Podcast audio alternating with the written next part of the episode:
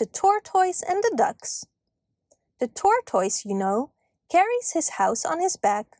No matter how hard he tries, he cannot leave home. They say that Jupiter punished him so because he was such a lazy stay-at-home that he would not go to Jupiter's wedding, even when especially invited. After many years, Tortoise began to wish he had gone to that wedding. When he saw how gaily the birds flew about, and how the hare and the chipmunk and all the other animals ran nimbly by, always eager to see everything there was to be seen, the tortoise felt very sad and disconnected.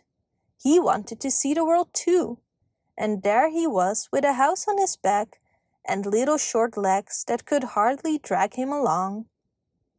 One day he met a pair of ducks and told them all his trouble. We can help you see the world, said the ducks. Take hold of this stick with your teeth, and we will carry you far up in the air, where you can see the whole countryside.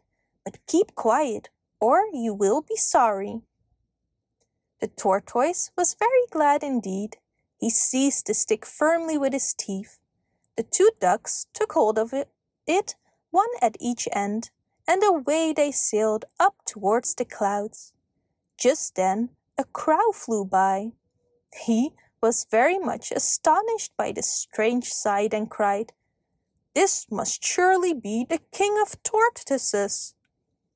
Why, certainly, began the tortoise. But as he opened his mouth to say these foolish words, he lost his hold on the stick, and down he fell to the ground, where he was dashed to pieces on a rock.